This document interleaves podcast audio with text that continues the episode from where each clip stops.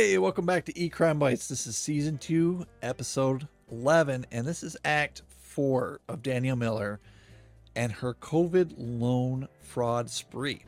Now, it's really hard at this point to catch you up with everything. I will do my best, but I will put a link here for our YouTube watchers so that way you can go back to act one if you haven't watched it yet. I do recommend doing that because there's a lot of details. But the minimum information you need to know is Danielle Miller is the criminal here. She applied for these small business administration loans through victim names and got about 1.2 1.3 million dollars worth of fraudulent loans in the covid era. And she was high rolling. She was on jets and out in beverly hills california and in front of rolls royces and birkin handbags but eventually she was caught basically through instagram posts and computer ip addresses. And she pled guilty on march 6th of 2023 and that's where we last left you hanging. And now we're going to introduce what it is that is her punishment. So we get to september 11th of 2023 and this is not even a month ago from recording. And if you didn't catch this in our last act, I said one of the weird things was she pled guilty to everything she was charged for, which doesn't typically happen in the research that I go through. And here's another thing in the sentencing, the defense says, hey, we want 60 months total. We want it. Not only that, but they said we want it to run concurrent with her Florida five year sentence. So I went, holy shit, she's in trouble for five years in Florida on something else. Didn't even see that this paperwork. But then the prosecution comes back and says, hey, we also want 60 months total. And I'm thinking, wow, the defense and the prosecution agreed on 60 months total. This is also a very odd case. You don't typically the defense is like, ah, we want probation. but they were starting at five years and they agreed to plead guilty to everything. So who knows the reason behind that? Now, when I was going through the whole sentencing hearing and the documents they submit in support of this, they highlight some things in her life as mitigating or aggravating circumstances, meaning something that you should give her leniency for or something you should give her a harsher sentence for. This is pretty interesting. So the government listed her having a quote unquote unusually privileged upbringing as one of those reasons why you should give her a harsher sentence because basically they're saying you know her life wasn't hard. So there was real there's no real reason economically she had to go out and do this kind of thing because she was afforded more material advantages in life than the average person out there and especially the average criminal defendant out there. But on the flip side they say ah, she suffered from extreme trauma in her childhood, so you got to give her some leniency on that one. And then they um, came back and they said that she had some significant health issues that impacted her time in custody. They didn't say it was like physical or mental or anything like that, but that was one of these other things that they put into that list. Now, going down this little punch list that they had of reasons why she get more and get less time I stopped on this one spot where the government says, you know, she had this record of committing fraud, and it's not like she said I was sorry for it. She actually kind of went out and said, I'm proud of it. So they cite this one time that when she was on pretrial release and she said to a journalist who you'd imagine is going to print this shit, says, I more consider myself a con artist than anything. You know how they have a saying that you can sell ice to an Eskimo? If there's something I want, I'm mm-hmm. getting it. And this came from an article called What Danielle Miller Learned at Horace Mann and Rikers in New York Magazine on February 9th of 2022. Probably didn't help her sentencing much. Well, Horace Mann is a very fancy private school, and Rikers is, of course, a prison in New York. And I like this tidbit that they also put about this whole publication. They said the defendant posed for a gr- photograph in the same article while lounging and smoking with her court ordered ankle monitor visible. And she didn't stop there.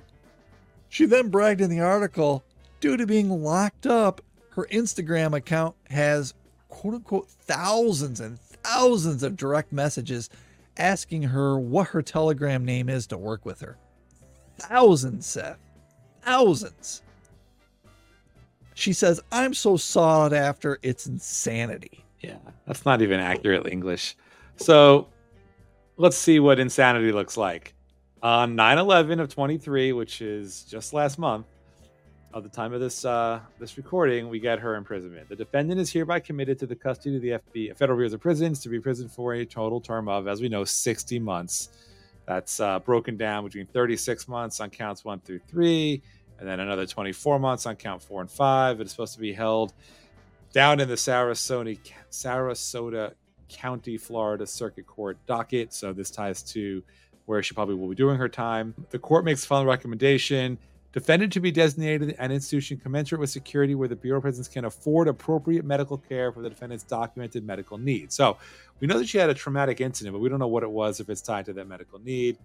Um, defendant will participate in psychological care for her mental health needs. So she also will have supervised release for three years, which is essentially three years of probation. She has to report in to uh, within 72 hours of release, special conditions, mental health treatment, um, she must use her true name, and she's prohibited from using any other false identifying information, which would include an alias, other false dates of birth, false social security numbers, or incorrect places of birth, um, which is exactly what she was doing. Must pay the balance of any fine or restitution imposed. So we know that she had lots of that. Prohibited from incurring new credit card charges or opening additional lines of credit without the approval of the probation office. So that's another way to inhibit her ability to commit crime. Must provide the probation office access to any requested financial information, which may be shared with the Asset Recovery Unit or the U.S. Attorney's Office. Basically, they own her ass, everything she does. You shall be required to contribute to the cost of evaluation, treatment, programming, and/or monitoring, based on the ability to pay availability of third-party payments. So she has to contribute to her own uh, recovery financially so she only had a $500 assessment in addition to the $1.2 million she has to pay back in restitution. And that's it. We're at the end of the case. This is less than a month old. I'm trying to pick newer cases now. So we'll, this is I'll hot stuff. To, try to make them fresh like this. Um, so let's give you our final thoughts.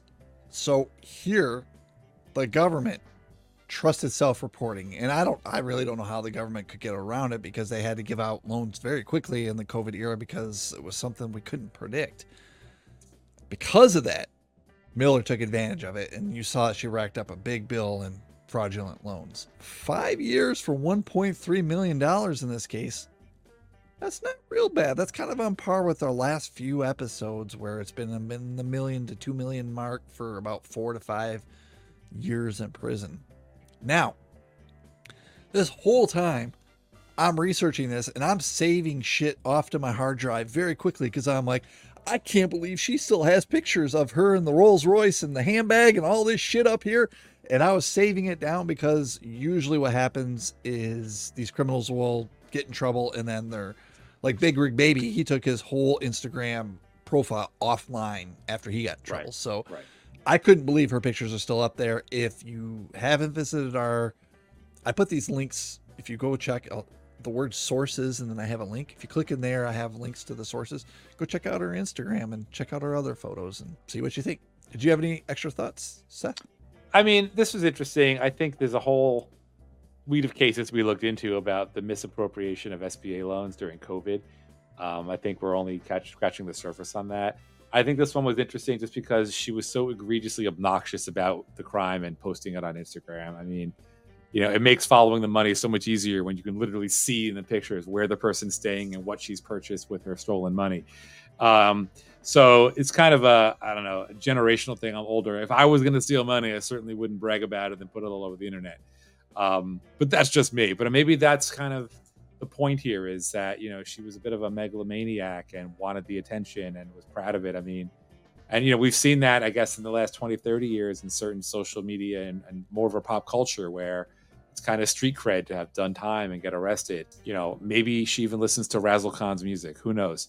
So um, i thought that was interesting and uh, at the same time kind of sad right? It looks like she kind of for someone that had such a uh, an obvious set of um, benefits from an upbringing, right? You know, in New York City, private school, clearly came from money. I guess she was kind of banished to go live a life of mediocrity down in Florida. So this is maybe her way of getting back at whoever put her there.